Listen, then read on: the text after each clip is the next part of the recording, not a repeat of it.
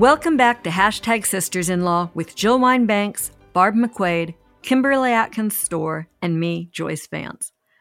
We have got such exciting news to share today. We're ready to take the Hashtag Sisters in Law podcast back on the road. And I can't wait. Our live audiences last year were so much fun. This year we get to see y'all if you live in Jill's hometown, Chicago, on May 2nd. Barb and Kim both claim Detroit and will be there on May 9th. And we'll finish up in Boston on May 30th. Now, here's the important part. For tickets and more information, sign up now at politicon.com slash tour. You'll get an alert when it's time to get tickets, but here's the skinny in advance. We'll have a special pre-sale for our listeners starting this Wednesday, March 6th at 12 noon Eastern, so mark your calendars. Go to politicon.com slash tour to make sure you don't miss out on limited VIP tickets and more. We can't wait to see y'all. Um, and really, you guys, I can't wait to see the audiences, but I can't wait to see each of y'all and for all of us to be together again. What are you most looking forward to doing once we're back together, Barb? The great hot dog debate, of course. I mean, we've been talking about this for I don't know how many years. Bring it. Um, I want to, you know, go head to head the Chicago dog versus the Detroit Coney dog. Um, I'm looking. Do they do dogs in Massachusetts? No chowder. but that's good too. But we can all enjoy. We can, you know, Boston will be the kumbaya where we all come together mm-hmm. over chowder. But Kim, you had dogs in D.C. So yes. uh, Ben's you, you have two cities to claim. Were they like smoky dogs or something? They were. They were half smokes. Half smokes. Um, at Ben's Chili Bowl, but I'm gonna say you will never be the same after you have your Lafayette Coney. I'm telling you. You guys uh, are so I, serious about this. I'm looking forward to it, although I have to say that one of our fans wrote to me saying we should not be promoting pork because of how badly they're treated. And I pointed out to him that Chicago dogs do not have any pork.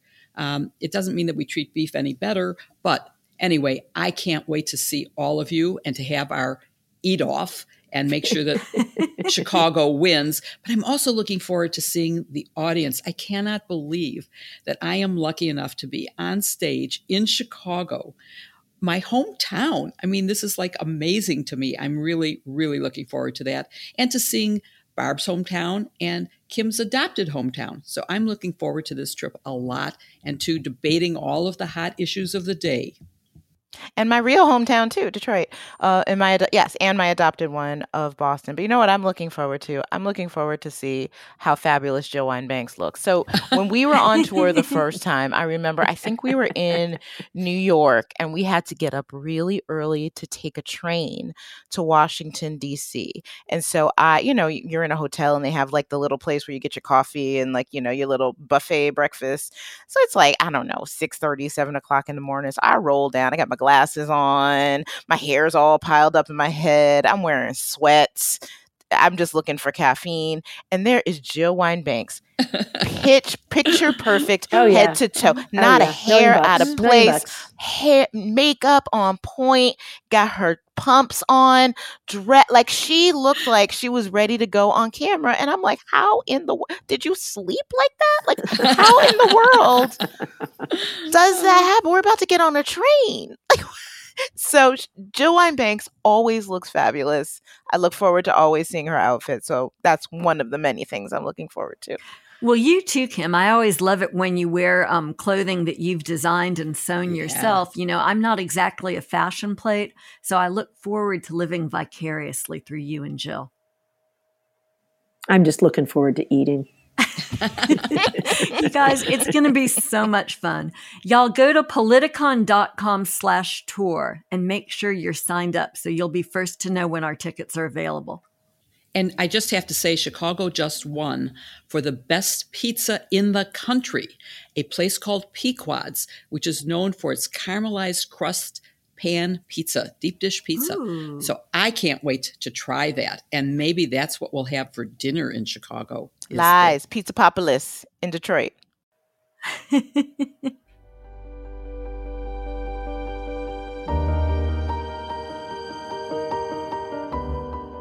we have got a great way to make your life easier, help the planet, and transform the way you do laundry forever.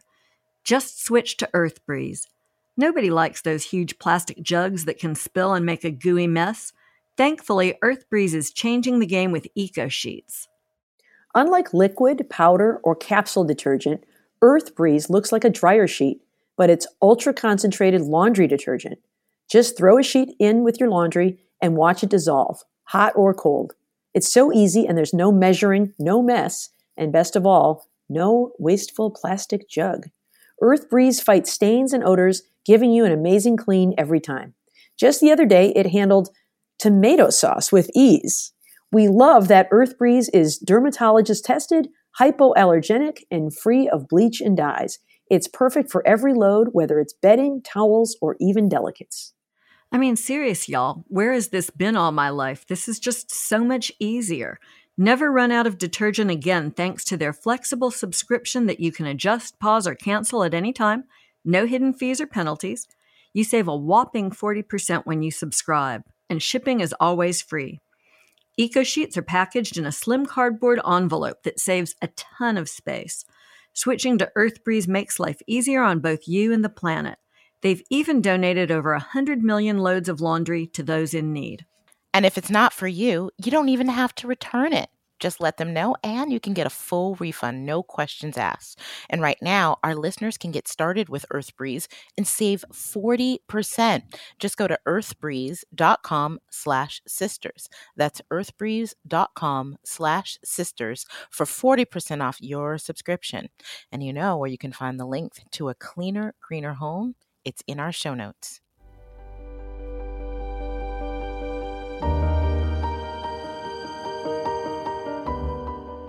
We all have higher blood pressure than I can ever remember. Our text messages were frantic on Thursday after SCOTUS granted cert and a stay. And I want this discussion to be a free flow of emotion and analysis as we struggle to understand what the court did and why. So I'm going to look first, as soon as the order was released, we all had strong reactions. And before we dive in for analysis, let's talk about our emotions. Kim, what was your visceral reaction to this?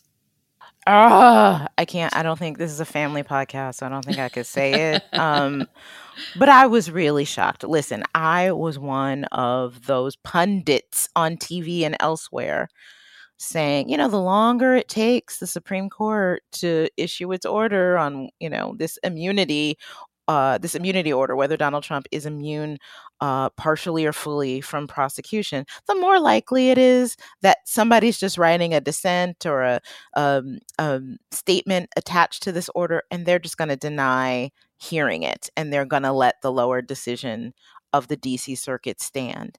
And lo and behold, after weeks and weeks, they decided to take up the case and issue full briefing and arguments. And the arguments are not until April. Like, I just thought there is no way in heck that this is going to get to trial, that the Jack Smith case is going to get to trial before the election.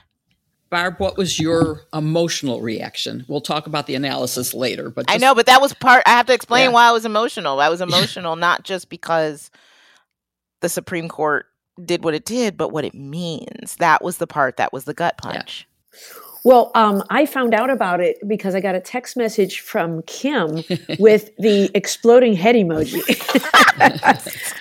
and I, I uh oh, this is bad. So uh, I thought this is really bad. I will say that when I read it, I thought um, not as bad as exploding head.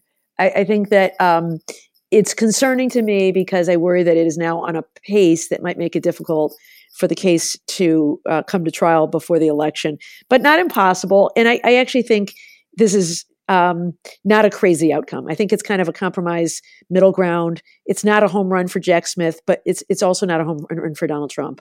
So it's fine. Um, the uh, I was a little alarmed with the exploding head emoji, uh, but I actually calmed down a little bit when I read it, and we can talk a little bit further about it. Are you calling me alarmist? Yeah, I mean, no, I am. You just so... you've been out on the ledge for so long, Kim, that it's understandable that you're all you know ramped up, and so I I understand. I, I don't share your um, alarm. I, I I I share concern. And in the words right. of Susan Collins, I'm concerned. I am so not calm about this one. And I usually don't get pulled off my game by emotion. But, you know, I was on a plane when this decision came in. So I was seeing little pieces of it. Um, and it slowly dawned upon me the horror that Kim and I were going to need to extend that ledge a little bit further out because um, I'll, I'll tell you what hit me. It was the feeling that the Supreme Court does not feel any urgency yep. about this matter. And look, I'm not suggesting we should be in a rush to convict Donald Trump for political reasons. My point is very simply that the American people are entitled to a speedy trial in this case. You know, Barb, I saw earlier today um, is it Ohio Senator J.D. Vance, who I am in no way related to, took you to task on Twitter for making the point that the American people have a right to a speedy yeah. trial, just like a defendant what? does. Yeah, that yeah. is he said I'm lying. Law. yeah, he said I'm lying and engaging in misinformation. That it's only that only the defendant. He said uh, has a right to speedy trial, which, as we Jack all know, of course, Smith, is that is incorrect. What law school did he go to? Played out that. I think he went to the Ohio State University at some point in his career. Well, Jack Smith laid out the law in that regard in, in one of his briefs, right? And it's very clear that this is an important matter and the kind of thing that the court in the past has handled quickly to resolve a dispute so Americans can move on. And they're just not going to do it here. So I am staying out on that ledge. Thank you. So I, of course, agree with all of you, and I was devastated when I saw the order. Um, I, something you just mentioned, Joyce, I'm going to throw in there, which is Dahlia Lithwick and Steve Vladeck uh, apparently just did an article saying, no, the Supreme Court is doing the right thing, taking its time, that they should not bend to political needs. I think that is so completely off the mark. And past history, of course, shows the complete opposite. But we'll we'll get to that. Um, I, I think I want to move first to key points in the order so that the rest of our discussion will be framed around the actual language. SCOTUS said it was taking cert limited to the following question. And there were a lot of possibilities, but this is how they phrased it. Whether, and if so, to what extent, does a former president enjoy presidential immunity from criminal prosecution for conduct alleged to involve official acts during his tenure in office? And Barb, let's start with you about parsing the language here, which is total immunity while president versus no immunity, except they are in his official role, versus who's the alleged official conduct from? It's not from Jack Smith. Jack Smith alleges criminal conduct, not official conduct. So, what does it mean when they say for conduct alleged to involve official acts during yeah. his tenure? Yeah, this is really interesting, isn't it? I think it's caused a little bit of confusion. I know we've talked a little bit about it, like what what do they mean? Because um, Jack Smith alleges that everything Donald Trump did was outside of his official duties. That you know the president has no role to play in uh, administration of elections. That's all for the states, and so that everything he did uh, was outside the scope of his presidential duties. I've actually, you know, um, again, I, I'm, I think I'm, I'm less alarmed and less pessimistic than than some, some of you are about this because um, I think one possible outcome here is that um, the court is simply going to say, of course, he's not immune from anything that's outside the scope of his presidential duties. There is some room for a president to be immune from criminal prosecution for certain things within the scope of his official duties. And I, I can't remember where I read it, so this is not an original thought, but I read things like, you know, Harry Truman dropping the bomb on Japan. What if his successor had tried to charge him with crimes for murder for that? And, you know, people could accuse him of that but he would have, I would argue, and this person argued, whoever it was, that he would have immunity for that because he was doing his job as president. Even if people may have strongly disagreed with that decision, he did it as the commander in chief of um, the United States. Same when President Obama ordered drone strikes on like Anwar al-Awlaki, a U.S. citizen. Right. Um, could or he be w, charged with? yeah, or W. People say W might have broken the law with the war in Iraq, and uh, yeah, these are things yes. that are so official. The, yeah, these are official acts, and although people could disagree about them, are they crimes?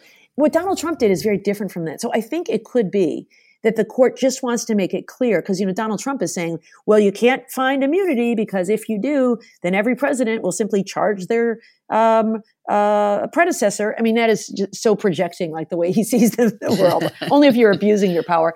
But maybe they want to just say um, a president is immune from prosecution for certain official acts, but they are not immune for things that are outside the official acts. So I think that's a possibility. And then, you know, with this timeline, keep in mind that although the court did not act very quickly, which it could have done by summarily affirming the Court of Appeals and sending it right back to the trial court right now, um, it also didn't do the awful thing it could have done, which is to treat it like a normal um, motion for stay uh, wait for Trump to file his petition for certiorari, you know, give him all the 90 days, the briefing, and the arguments would have been past the election.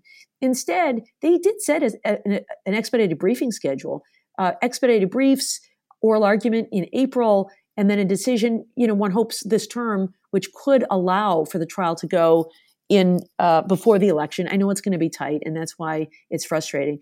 But I, the only worry I have about all of the things that I just said is that if they have to decide that the case needs to go back for fact finding about whether all of the things, and I think the word allege here is not what Jack Smith is saying, it's what Donald Trump is saying. It's Trump who alleges um, that these acts were within the scope of his official duties. I worry, and I know Jill, you raised this too, that what the court could say is, well, we need to send this back to Judge Chutkan for some fact finding on what is and isn't official acts, and then that could be appealed again and again. And I just want to add one more thing, which is all of it, I think Donald Trump or uh, Jack Smith says, is outside the scope of the official duties.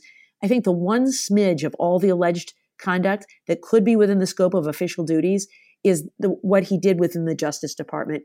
Even though the Justice Department was abusing its authority, when he tells someone in the Justice Department, you know, to write a letter to Georgia to, you know, do X, Y, and Z, is that possibly part of the scope of his duties? So I just worry that, you know, maybe there's room for some um, uh, splitting of hairs here about what is and isn't, and that, that could take some time. That was all brilliant analysis, Barb. The only thing I would disagree w- with you with is that this is not a very expedited. It it, it was slower. Like set aside how quickly the court decided um, Bush v. Gore, for example, or the Watergate uh, case. Even the Colorado case, from the point that they granted and consideration got arguments done and it, was the case was submitted was shorter than this so it, it, it feels like a slow walk to me it feels like a slow it walk. does to me too because the supreme court has the total ability to set the timeline in any way they want to yep and you know the parties they've already fully briefed these issues twice yeah. in the district court in the court of appeals they could have been ready to file their briefs really in just a few days or a yep. week and so i go back to that first point that i made this court does not feel any urgency to get these issues decided. And that's where I'm at is that the real issue is the delay they're causing unnecessarily. And for exactly the reasons you said, Joyce, this was fully briefed at the Court of Appeals for the District of Columbia. And so there's no time that they need for new briefing. And, you know, I'm used to looking at the history, which is you know, how fast they handled Bush v. Gore, how fast they handled the 14th Amendment case, how fast they handled the Watergate case. We applied for cert on May 24th. It was granted a week later. It was argued, and a week after the argument, it was decided in a unanimous vote. So, not a week after, I'm sorry, it was actually two weeks after. Um, and then we had the president resigning right after that because of the result of that case. So I think speed is really important in the same way, Barb, that you are right that a speedy trial is the right of the American people. So is the right to have this resolved in a speedy way. But okay, let's let's go back to another basic. Joyce, where does the concept of presidential immunity come from? Is there something in the Constitution? Yeah, I mean, it's not from the Constitution, it's judge made law. And that's really why we're here. And maybe I should say this. I always thought that there was a good chance that the Supreme Court would want to hear this case because it's an important issue They've never decided it before. And, and immunity, whether it's, you know, we've talked a lot about qualified immunity for law enforcement, whether it's speech or debate clause immunity for members of Congress, that one's a little bit different because it really does have more of a basis in law. But this is a doctrine that's really just something that comes from the court. So I think it's fair for them to hear it. Of course, my quibble is still with their timeline. So, Kim, let me ask you a sort of follow up question to something Barb said, which is her fear, which was one that I have always had, that it might get remanded for a fact finding hearing to the district court. Couldn't the court take judicial notice that the alleged crimes can never be within the scope and that the allegations in the indictment are clearly not official conduct acts? Well, yes, they can they can rule outright those two things and still either apply it to the case at hand or I guess distinguish it from the case at hand while still holding that criminal activity is not something that can ever fall ever fall within the bounds of presidential immunity. They certainly could. So point one at this point i don't know what the supreme court will do anymore. Like I, i'm out of the supreme court prediction game. I it, i've been embarrassed too many times and i'm just not doing it anymore. I can tell you what i'm afraid they might do and that um in addition to this whole alleged alleged word in the um question presented that you all pointed out doesn't make any sense. I also am worried, and I think one reason that they called for all this briefing, even though this has been briefed ad nauseum, is the question says whether, and if so, to what extent there is presidential immunity. And to me, that's like, oh, so it is on the table. It is on the table that the Supreme Court, uh, or eh, that the Supreme Court could rule what Donald Trump is asking, which is total immunity, total immunity um, for presidential acts, because the question is whether, and if so, to what extent. Um, that terrifies me. And I think that we need to brace for that. I mean, I really don't know what this court will do. It clearly took a long time for them to come to this question presented. There is clearly some back and forth going between the justices. So I think that and and just to show that my uh, viscera is not always, you know, over the top.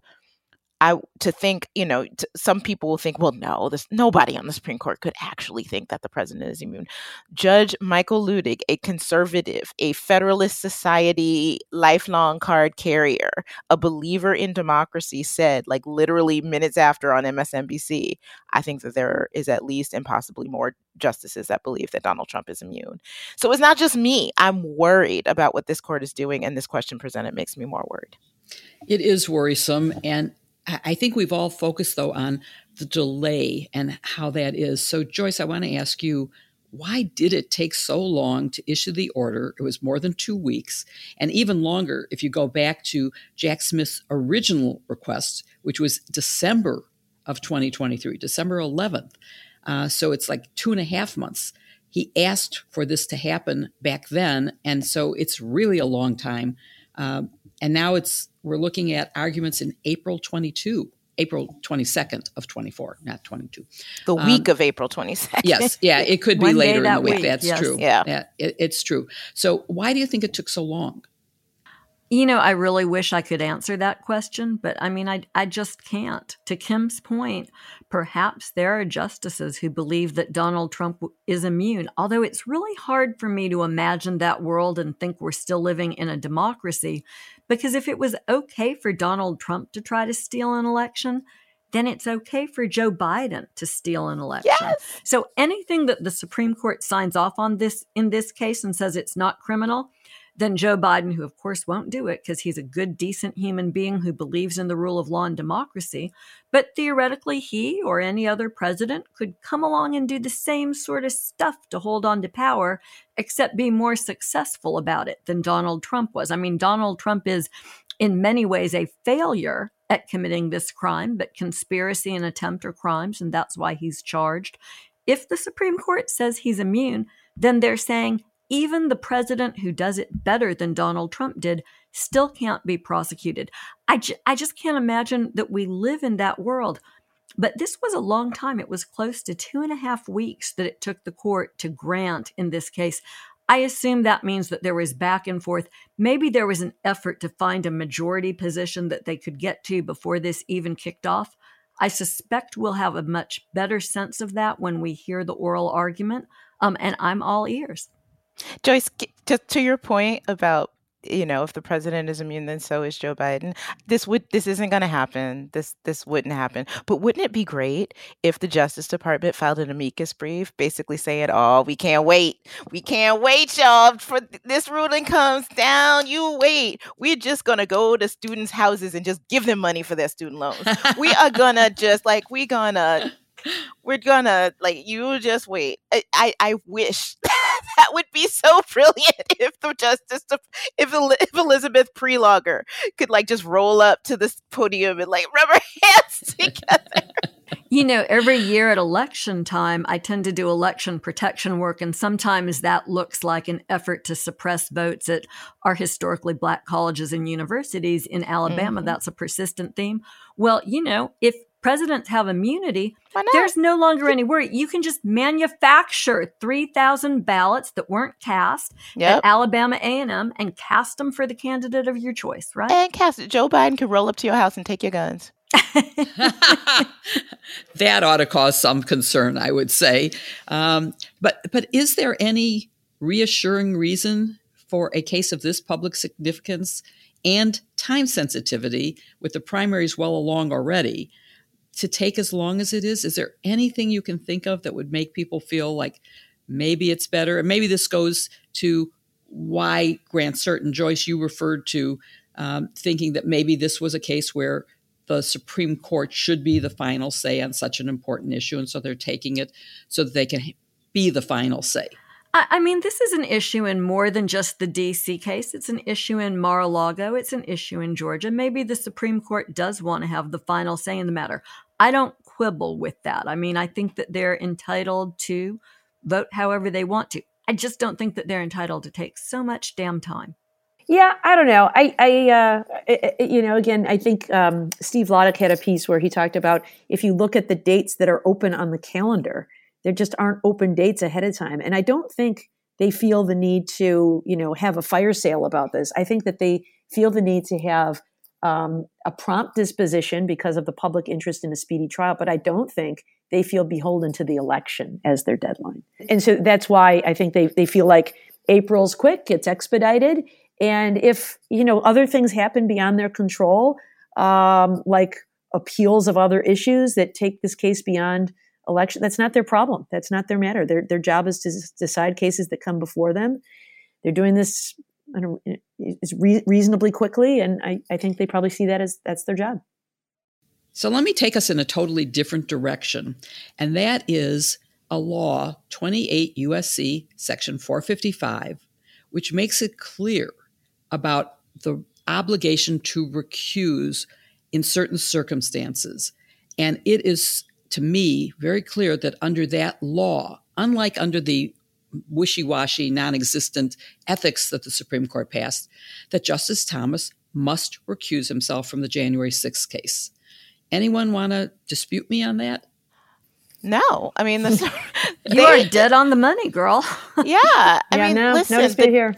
the justices have not even abided by their own guidelines, non binding guidelines that they issued a while back in response to all of the stories about the apparent ethical lapses by the justices, like the fact that they're supposed to give a reason why they recuse. I think the Chief Justice, Alito, and Thomas actually has recused a time or two in some cases and gave no reason. The only people giving reasons for why they recused were uh, Jackson, Kagan and I believe Barrett did too, but like the even Roberts is not giving reasons. Like they're not even abiding by their own rules, let alone to the law. They really do think they are above the law. So why wouldn't they think that the president, or at least, you know, the president that put some of them there are too? So I want to give credit to someone calling this uh, statute to my attention, and it is someone that Barb is going to get to meet at her book event, um, which will have now been last night. So by the time this is broadcast, Barb, you will have met Linda Harris, Linda Chaplik Harris, who gave me this um, heads up on this. Well, very good.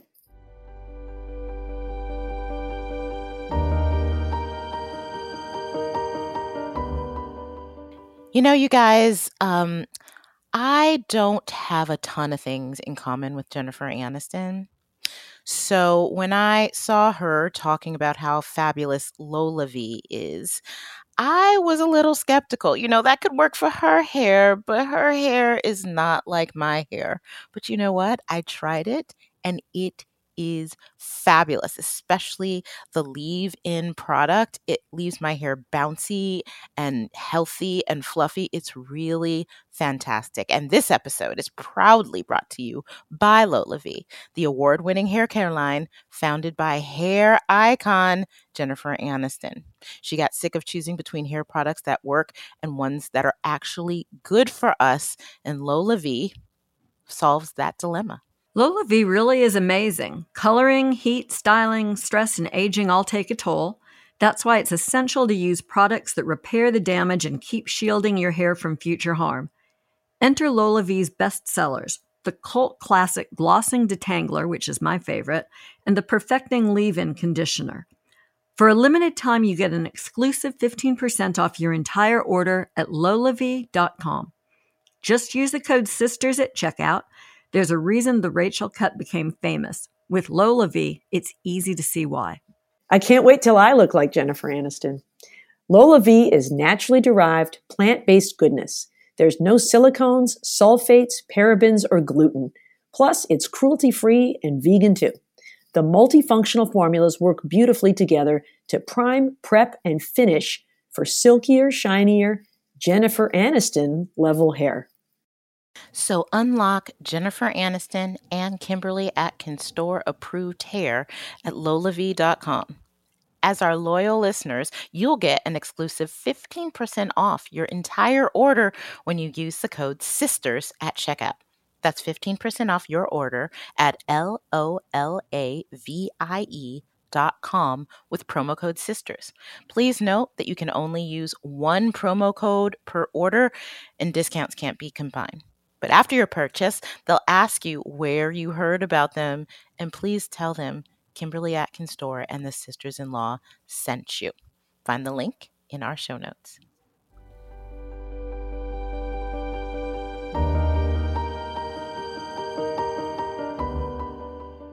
The Supreme Court heard two cases this week that relate to the topic of disinformation online, and that is Moody versus NetChoice and NetChoice versus Paxton. These cases involve statutes enacted in Florida and Texas that prohibit large social media companies from removing content on their platforms unless the content violates the law.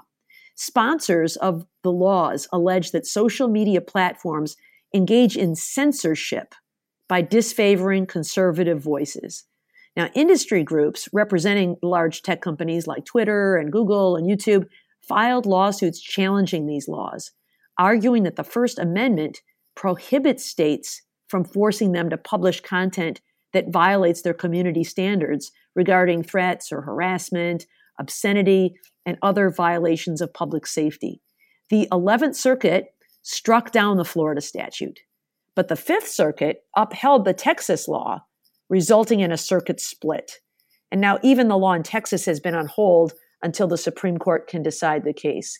So, first, Joyce, can you explain this idea of a circuit split and why the Supreme Court might take up these kinds of cases and hear them together? Yeah, so this is a circuit split, one of the classic reasons that the Supreme Court agrees to hear cases. When two circuit courts of appeals reach different decisions about the same issue, the Supreme Court steps in to make one unifying decision that will apply across the whole country. And this one is sort of interesting because the split here is between the Fifth Circuit and the 11th Circuit. They used to be one circuit until 1978, the former Fifth Circuit. So you know here that when they're oppositional and the Fifth and, and the 11th combined, they stretch from um, Texas all the way to Florida. They run in a line all the way through the Deep South. They don't agree. The court has to make the decision for all of us. Hey, so Joyce, when you're living in the 11th Circuit, does that mean you have to research 11th and 5th Circuit case law in case there's something so, older that is binding? Yeah, what we did was we adopted um, in the 11th Circuit, the day it was created, all of the prior case law from the Fifth Circuit is binding in our circuit. Fifth oh, Circuit oh, law after the split is I, I, mean it's not binding but people use it like it is it's certainly yeah. given a lot of it's preference. like double the research time you get you, get, really you is. bill your clients twice as much for all that work well kim um, i want i want to ask you about the oral argument um, because um, my perception was the court scheme seemed pretty skeptical that these laws in texas and florida are legal um, any tea leaf reading here i know you said you're out of the business of predicting what the Supreme Court might do. But you know, sometimes you can tell based on their questions what direction yeah. they're leaning. What what was your impression from the oral argument?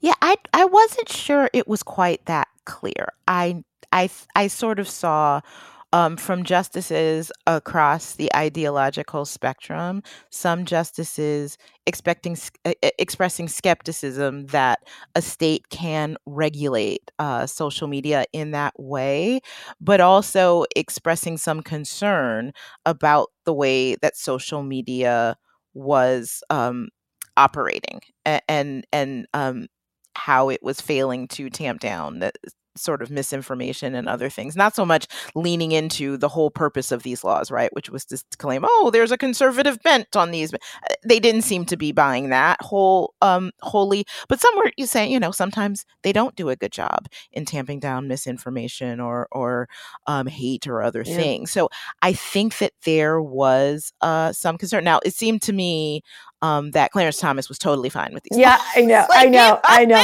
He kept, he's the one who kept using the word censorship. Yes. So you mean that uh, you can engage in it's it's another word for censorship, isn't it? He was, he was, but but uh, on the opposite, you know, not well, maybe not entirely the opposite end, but on the other hand, you know, it was John Roberts that was pointing out, okay, we're talking about the First Amendment, but these are private, yeah, these are private uh, actors. Mm-hmm this isn't quite the public square so that's not quite how it works. So i'm not i'm not actually sure. I think that they were struggling with it a little bit. Yeah i think it's going to be really interesting to see how these cases come out. Um, and, and jill one of the things that i'm curious about is kind of what's at stake in these cases? So if one or two states can prohibit social media platforms from moderating content i mean what would that look like well, obviously, it would lead to a patchwork that would be untenable and would be the kind of thing where the lowest common denominator would control. Uh, a company cannot operate where you can broadcast certain things or publish certain things in five states, but not in five others. That would be an impossible burden for them. And I think the very concept of applying this to a private actor would be really threatening to way more than just social media platforms. It's bad enough when we look at it in terms of whether social media platforms or a newspaper. Does a newspaper have to publish every letter that's sent to them?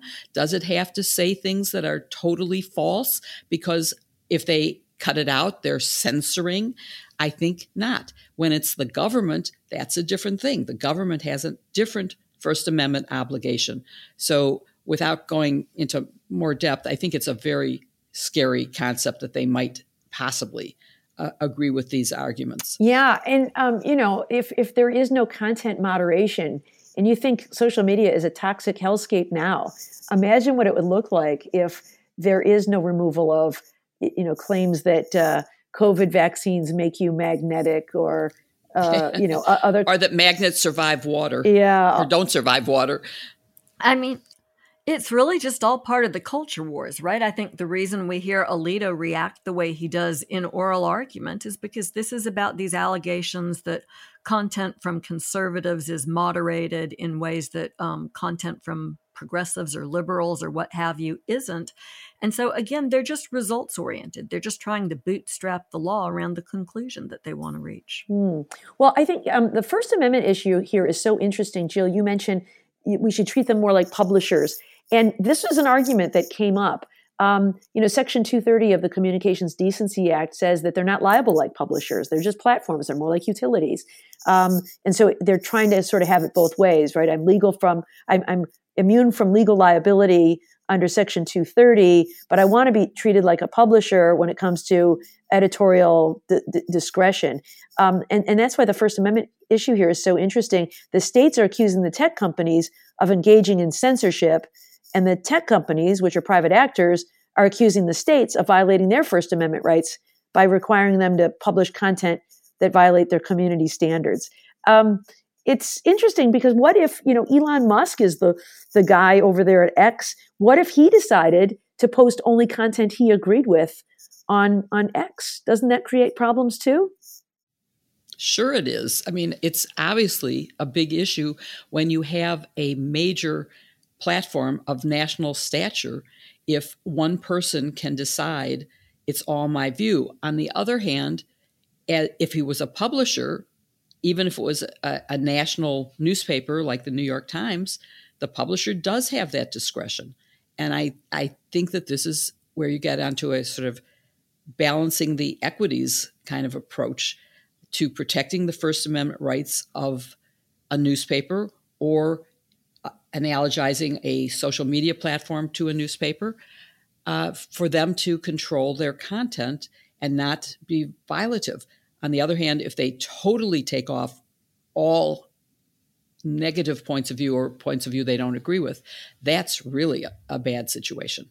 And listen, this isn't the only case on the docket this term that the Supreme Court is wrestling with these social media First Amendment issues. And this, it sort of gets to the point that Joe was making. There is one involving public uh, uh, public officials who make comments on their private accounts um, or or block people on their private accounts or or do other things is that official conduct. And one per, one point I remember Elena Kagan making in those arguments where th- these weren't about Donald Trump; they were about local officials. But she was making the point that you can't fully understand who Donald Trump is unless you see his private social media account. So to say that that isn't you know, any official act. This is just a guy, you know, but he's not posting about his grandkids. He's posting about stuff that's vital to understanding who he was as a president and who he might be if elected again. So the lines are not super clean. And and I think one reason you haven't seen, I think already two cases uh, in this realm have been argued at the court before this third one. The reason we haven't seen any decisions on any of them yet is that these lines are hard to draw. Yeah, as um, Elena Kagan, I think, said at one of the social media cases from last term, um, the last people you want deciding these social media policy issues are nine people in black robes. Uh, you know, the yes. idea that we, we don't we don't get it. We don't really we don't really know how this works. So we're not hip. um, to this tech stuff. yeah, so I, I think it, it is problematic. And there's one more case coming this term. Kim, you mentioned other cases on tech, which is this one, um, Missouri versus Murthy about um, the Biden administration uh, talking with social media companies and asking right. them to remove content that is you know, violating public safety, things like you yeah. know false information about COVID vaccines and others.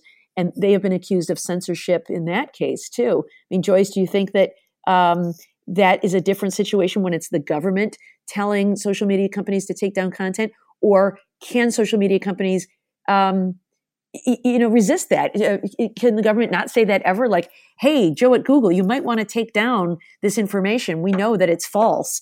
Isn't that a public service? Isn't that what the, the government's supposed to do?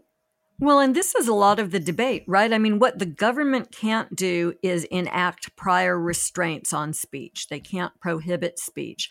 There has been some argument, and it's been mostly political, that the government, for instance, shouldn't hold conferences with social media companies where it says, hey, there's a problem with this person who's posting on your site. It seems to me that that's fair game. That's good government. We want the government to communicate with people when they determine um, that there's something that's problematic on their site. We want the government to share as much as it can of the details, but then it's ultimately up to that site what they intend to do about it. That's not the government's call because we have a First Amendment in this country. Barb, can I take a slightly different position than Joyce? Not a different outcome, but I think that the word can the government force um, or tell yeah a social media platform is not what's happening. I think it's perfectly fine for the government to send emails or call up any social media or, or newspaper and say, I saw an article in your paper. I heard a um, thing on your broadcast station. I read a tweet, an X, a thread, whatever. And I want you to know what the actual facts are. Here's the scientific evidence that vaccines work. And we're just informing you so that you can take whatever action you think is necessary. I think that's what I perceive as happening. That it's not the government calling and saying, you know what, we're the government and we're going to make you take this down. I don't think that's what's happening. So I think we should talk about it in the framework of mm-hmm. a government service to help yeah. make the record clear so that people are not getting the kind of misinformation and disinformation that your book is all about, Barbara. Uh, can I take the middle road? Because I think that you're both right, but I think sometimes even what Jill is saying, when the government comes in and says, "Hey, we think that you are posting yeah. misinformation," knowing that they have the power through whatever agencies they have, the FTC, the FCC, or whatever, it could feel like, "Uh oh." Yeah, it could feel coercive. Right. I can I can better change, and I think that's where the Supreme Court needs to draw that line. And I think again, it's a it's a tough line to draw. I do think that the government ought to be able to do that, but the li- but the question then is, what is, you know, a, a coercive, and what is just suggestive. Yeah, that's a fair question. I just don't think Elon Musk feels really um, like he's forced to act when DOJ says, "Oh, Elon."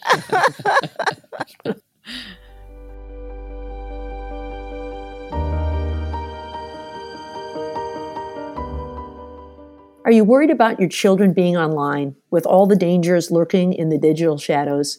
Well, securing your family's online experience is not just essential, but urgent. It's why we teamed up with Aura, an all in one online safety solution committed to shielding your family from digital threats. Aura's parental controls are the protective shield every parent needs to ensure your family's online safety. Aura empowers parents to guard their kids from online predators, cyberbullying, harmful content, gaming addiction, mental health challenges, and privacy issues. When Aura takes charge, your kids stay safe while navigating the digital landscape. There are features like content filtering, activity tracking, and customizable time limits, too. Aura even empowers you to regain control by setting daily time limits customized for specific apps or categories. Plus, you can pause the internet on your child's devices. I'd sort of like to do that on my husband's with a click. You know, I worry so much about the young people in my life, my nieces and nephews, and the children of my friends, especially those who are avid gamers. But with Aura, there is a new game changing feature for gaming enthusiasts in your household. You get real time cyberbullying alerts and 24 7 in game voice and text monitoring for over 200 of the most popular PC games. More than 19 million kids face bullying in the gaming world. Aura fights back, instantly notifying you if it detects any cyberbullying. It feels so much better knowing that Aura is protecting the digital spaces that my loved ones use online. And we know you'll feel that way too. Aura is offering our listeners an exclusive opportunity to explore the effectiveness of Aura's parental controls with a free 14 day trial. Dive into the world of online safety for your family. Visit aura.com slash sisters. That's aura.com slash sisters to sign up for a 14 day free trial and start protecting your family. That's A-U-R-A dot com slash sisters. Certain terms apply, so be sure to check the site for details and find the link in our show notes.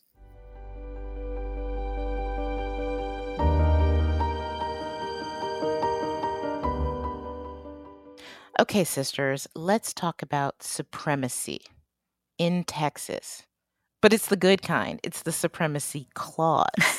and that's what caused a federal judge to put on hold a state deportation law that the governor of Texas said it's aimed at stopping unauthorized border crossings, but that the federal government seems to think is an encroachment on uh, federal power. So, Joyce, tell us about this Texas law and who sued to stop it. Yeah, so this is fascinating. It's got a real feeling of deja vu from the cases in Arizona and Alabama 10 or 15 years ago. Texas passes a law that lets Texas police, Texas local law enforcement, arrest people who they suspect of crossing the Texas Mexico border illegally. And the United States sues, and to your point about the supremacy clause, it says, hey, Texas, Immigration law is a federal prerogative, and we get to decide how this works, and, and we're entitled to enforce it. You, you can't sort of freelance on this because if you did, we would have a patchwork quilt of 50 states with 50 different sets of laws, and it would just be something that wouldn't be navigable by foreign countries trying to protect their citizens, by federal law enforcement. You just can't do it. And Judge David Ezra agreed. He imposed a preliminary injunction that keeps the law from being enforced at least until the Fifth Circuit says otherwise. So, Jill, Judge, Judge Ezra uh, stopped this law from going into effect, as Joyce said, uh, but talked about the supremacy clause. What does that mean in this case? In this case, it means that the federal government is supreme over any state in this particular area. It has long been recognized that immigration law must be not a patchwork, as we were talking about in the last discussion, but must be a uniform law from the federal government. And it must also comply with international treaties, which the laws that were passed here did not comply with. And so I think it's very clear here that by our historical precedent, the federal government controls immigration and that a state cannot pass. Arizona tried this and it was killed. Um, and now Texas is trying it, and every state could try it. And we would have this horrible mismatch. Um, and it would really violate not just federal supremacy, but also international treaties.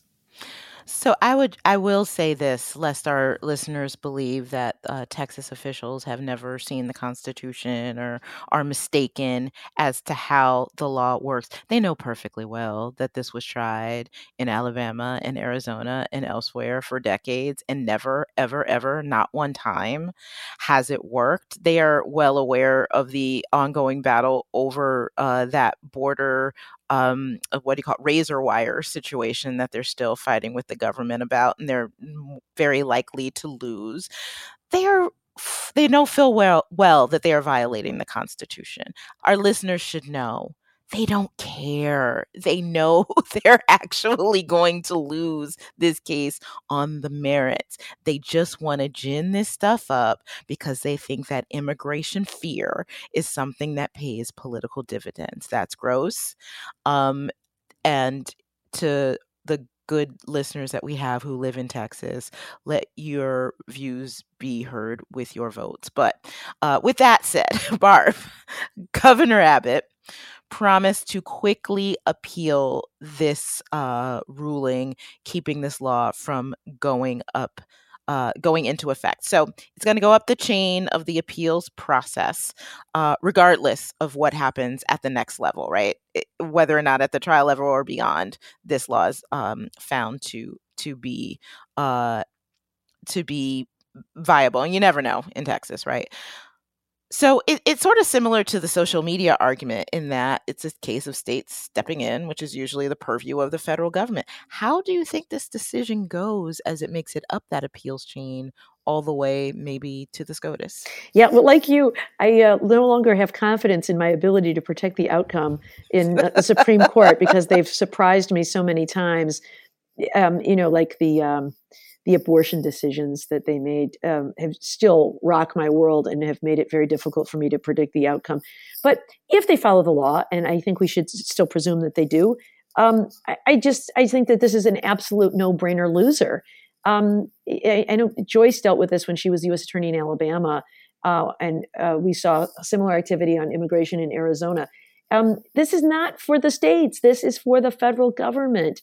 This is an area uh, that is exclusively within the domain of the federal government. And so the idea that states are engaging in their own uh, you know, brand of immigration law deportation is, completely lawless. And I agree with you, Kim. They absolutely know better. Perhaps they are genuinely frustrated, but they cannot take their the law into their own hands. They are violating the rule of law. And even if this is just a flex for voters and they know that ultimately this will fail, that is a violation of the rule of law and a violation of the Constitution. These people all take oaths to uphold the Constitution, and instead they are engaging in all this activity that's illegal. Uh, at best, it's a waste of time. At worst, it creates real havoc on the border um, and makes it difficult for the federal government to do its job. And as Joy, or, uh, Jill said earlier, with regard to the um, social media uh, patchwork, you you just can't have different states with different rules on these things. You know, one rule in uh, Texas and a different rule in Arizona and a different rule in California about how the border is going to be enforced. So I think the Supreme Court. I'm going to give them the credit and the benefit of the doubt. Um, this is such a clear case uh, that they will get this one right. So, can I tell y'all the argument that scares me? Because I agree with you about 105%, Barb. And this is what frightens me, given the fact free universe that Sam Alito lives in. Um, the argument that they will make, I mean, I don't think this is just for political show. I think that they're serious about this. This is a core states' rights sort of thing. They're going to go in and they're going to say, the federal government, folks, is not doing its job. They've abdicated their responsibility on the border, and so the states can now step in. That doesn't work in our constitutional universe. The federal government gets to do whatever it wants to do, and the states can't intervene. But I can see Alito cobbling together a majority that will say, yes, this is a clear major question, sort of an issue. And when the federal government fails to uphold its responsibilities, we rule that the states are entitled to step in. I mean, that would be about, you know, the, the Dobbs equivalent of work of reversing Roe versus Wade in the area of supremacy clause. And unfortunately, I have all too easy of a time envisioning that happening. So that is exactly, of course, what Governor Abbott said in his statement, both after the yes. barbed wire issue and here, is that we have an invasion. An invasion in the Constitution means a military invasion, and you cannot, by any stretch of them, no matter how conservative the just, justices are, cannot envision the application of someone coming here for asylum as an invasion. Yeah, but and, you know, I disagree because this is the same argument that Arizona made in US versus Arizona. Alabama made this argument, and the argument really is postured differently. They just say if the government doesn't do its job, then the supremacy clause concerns don't apply. And I mean, it's such a bogus argument. You know, even Justice Scalia had no trouble. It's a bogus argument. Well, I'm I fear that with with this um, six three conservative Uber majority, um, that might change.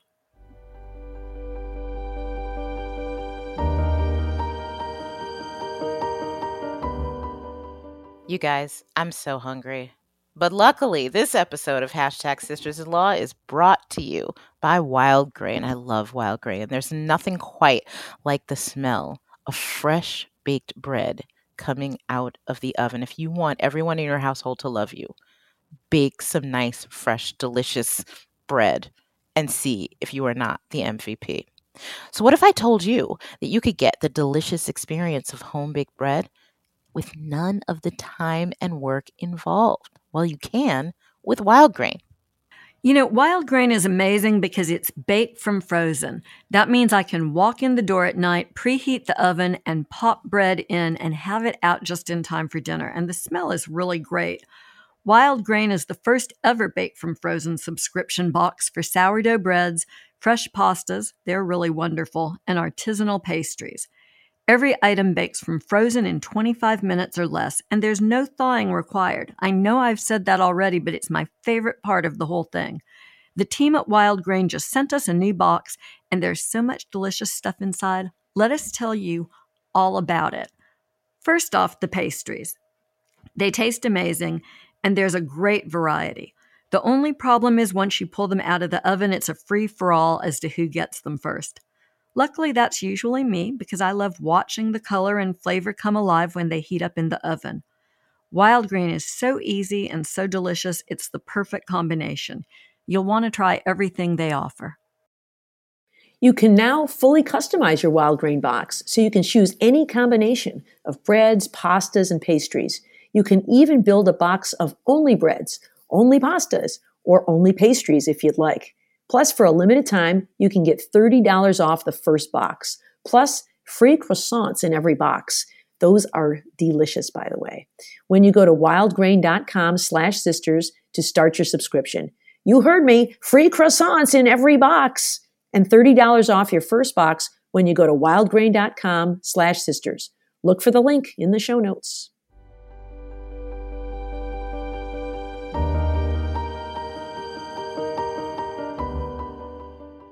So, y'all, our listeners have a lot of questions for us this week. It has been one of those crazy upside down weeks, and I think the weeks ahead will continue to produce a lot of questions. And that's good because we're here for it. We love answering your questions. If you have one for us, please email us at sistersinlaw at politicon.com or tag us at Sisters in Law Podcast on threads or tweet using hashtag sistersinlaw. If we don't get to your questions during the show, keep an eye on our threads feed throughout the week where we'll answer as many of your questions as we can. This week, our first question is for Barb. It comes from, I'm not sure if it's Anna Ait or an Anate, A N A I T T E. Here's the question, though, Barb. The anti abortion movement is an unapologetically religious one with no basis on facts or science. So, why do you think it has not been challenged as one that violates the First Amendment? Ooh, it's a good question. It's such a good question. And, um, you know, we just saw this in Alabama, where one of the justices wrote in his opinion about how these, you know, fertilized embryos are uh, children in, the, in God's image created, and it was all Christian, um, which of course is a violation of our First Amendment. Our First Amendment says um, that um, there can be no establishment of religion and that there must be free exercise of religion. So if someone is of a um, particular Christian faith and they believe that life begins at conception, then, you know, by all means, you are free to not have an abortion. But for people of other faiths, um, we've talked before about uh, you know, there are all kinds of different viewpoints. Um, I know I've said in the Jewish faith, life begins at birth, and I have been corrected that that is one part of the Jewish faith believes that. And there are lots of different opinions even within the Jewish faith. Um, there is part of the Muslim faith that life begins at something called ensoulment, which is um, at, uh, usually at viability sometime during pregnancy. Um, and then, you know, there are atheists, agnostics, all kinds of different religions. And so the idea that all of us are stuck with these rules set by people because of a Christian tradition, I believe does violate the First Amendment.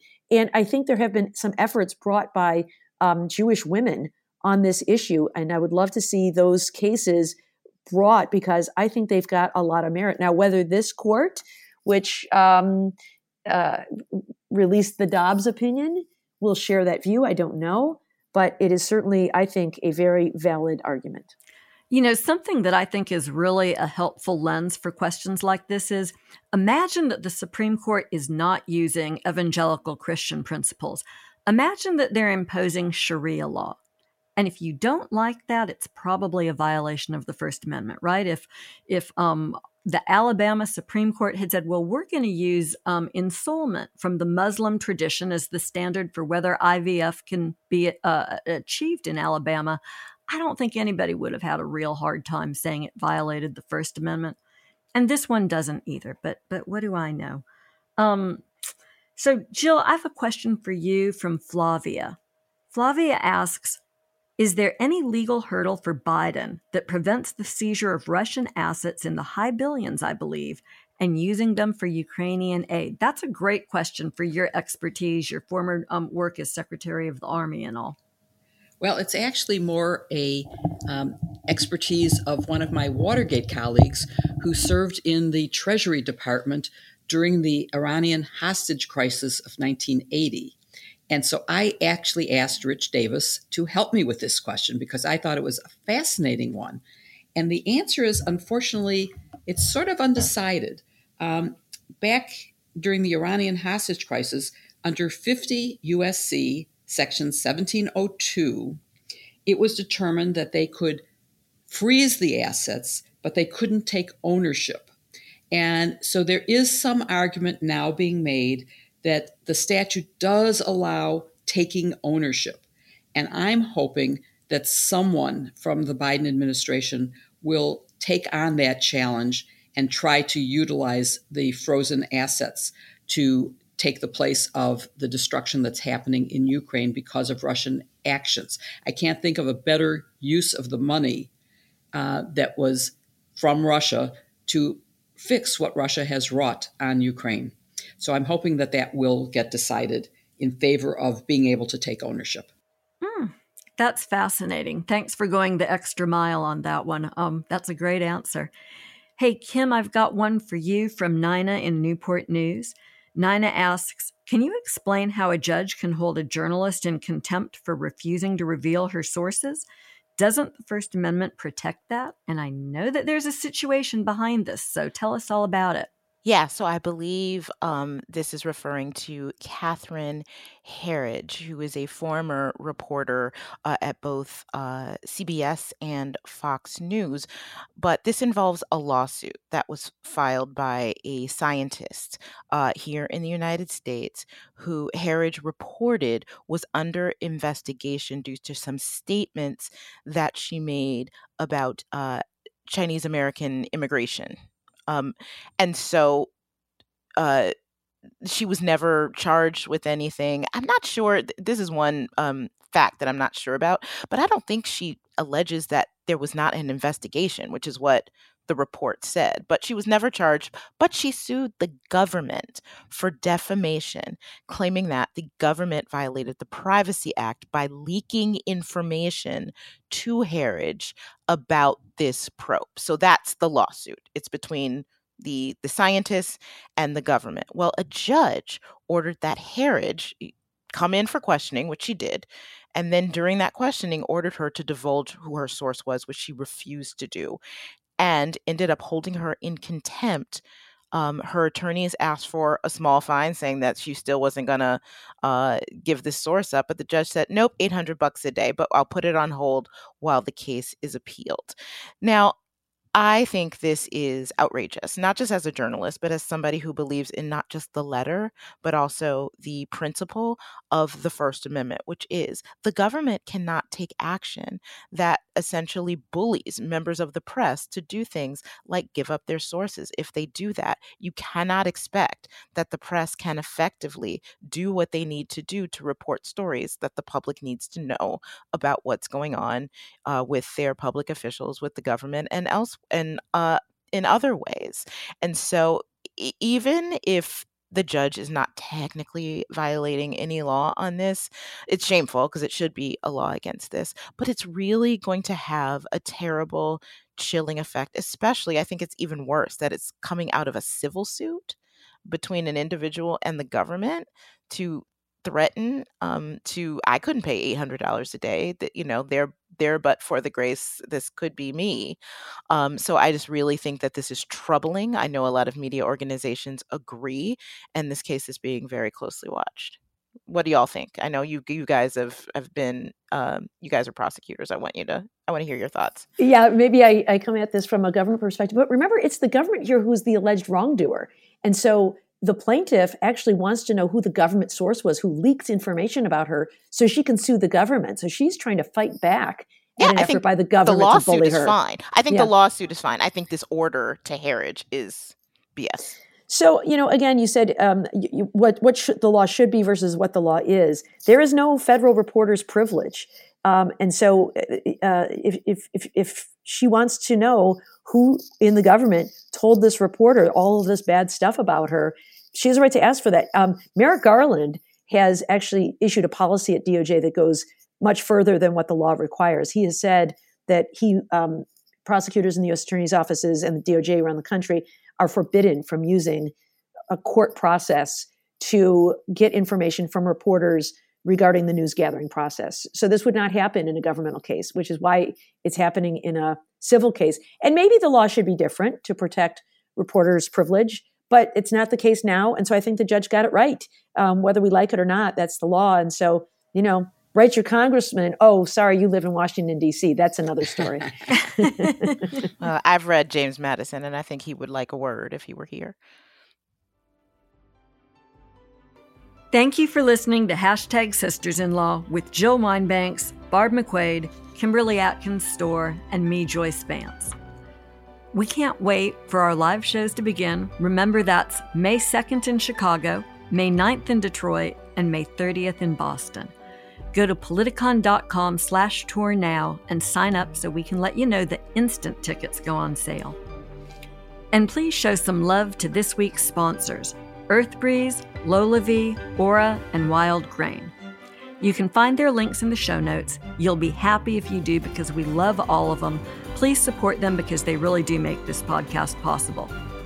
Please follow hashtag Sisters in Law on Apple Podcasts or wherever you listen, and please give us a five star review.